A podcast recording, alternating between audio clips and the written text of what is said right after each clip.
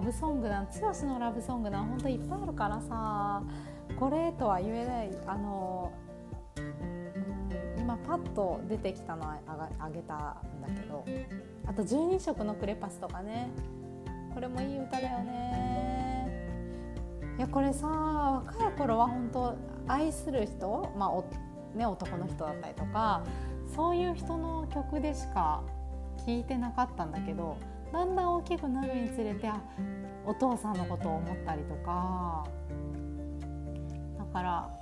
どの曲もそうかもしれないけど愛ってこう男女の愛だけじゃないのはよくわかるよね。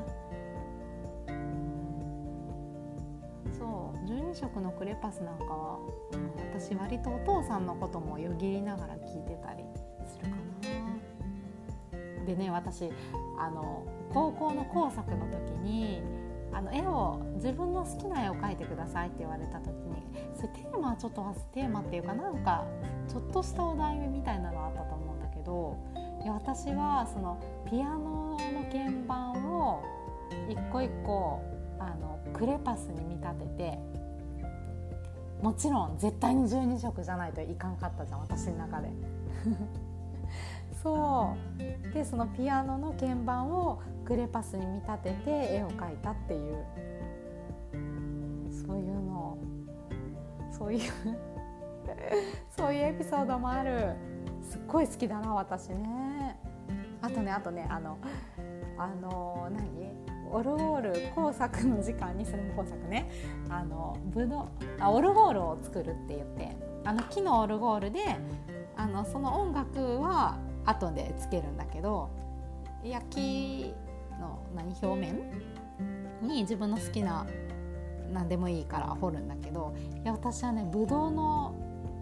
ぶどうを彫ったんだよねぶどうの房というかぶどうの絵を。いやなんでぶどうっていやそれさランってあのドラマの中で国生さゆりがあの病室でねぶどうを一個一個食べて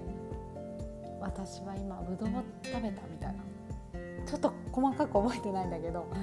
ぶどうを食べてるみたいなこう今を実感するみたいなそういうシーンがあっていやそれをね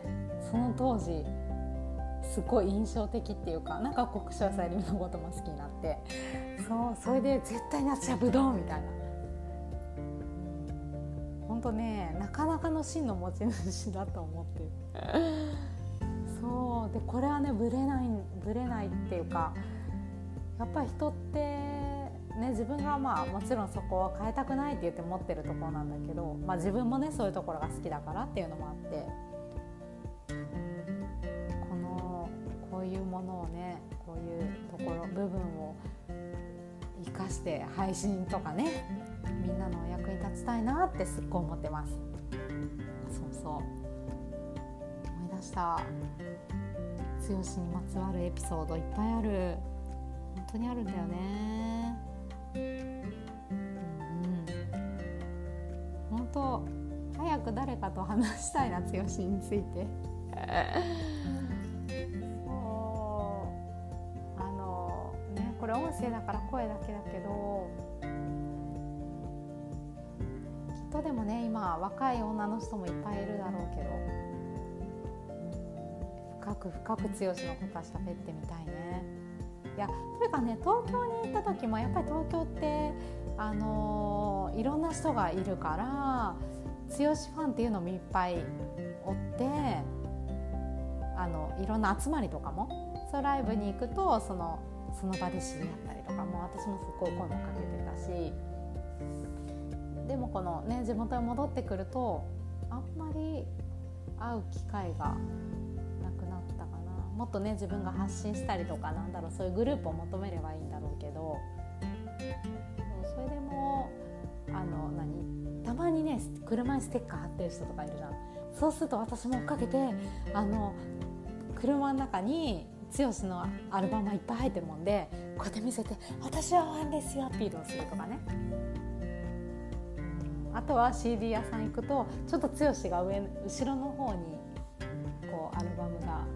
入ってると前の方にして宣伝するとかね。あのそういうこともやったりしてますよ。でこれはなんか励みになるかな。そう。まあ強し談義だね。私はこういう人っていう。そう。こうふつふつしてきた時とか。時にやっぱりさみんな負けてたまるものかとかさなんかこのなんて野心悔しさとかまあ、挫折とか悔しさとかさって思うことってあると思うんだけど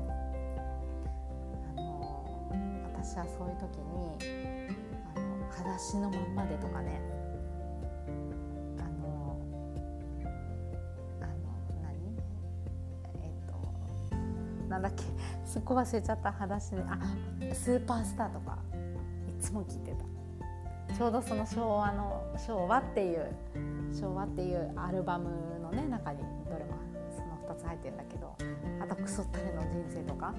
「あの明日からサングラスを捨てよう」って言うんだけど私サングラスは持ってないけどあのイメージとしてねよし明日からこうやってバーンってサングラス捨ててあの、裸足のまんまで乗り込むぞみたいな。やっていくぞみたいなそういう思いはずっと持ってましたね。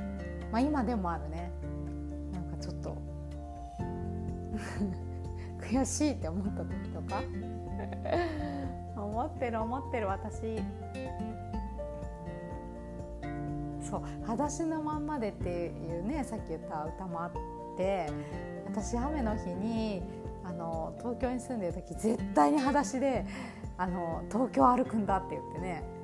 あの雨の中なぜだか裸足で歩くってこともしてみた。あのまあ近所だけどね。すっごい変わった人っていう感じがする。そう。いやでもねあのなんだろう浮いてたっていう感じじゃなく結構下ね楽しませてたかもしれない。というかこのあれこのまんまでね。このそうほんとねこのありのまんまっていう感じかな。でこう何を配信しようって思った時にいや何かね成し遂げたとかそういうことがあればもちろんそういうことをねお伝えしたいんだけどいや成し遂げたっていうと私はなんか今成し遂げ途中みたいな感じだから、うん、どうしようどうしようっていうかなんかちょっと文字っていう私がいたんだけどそうかってこ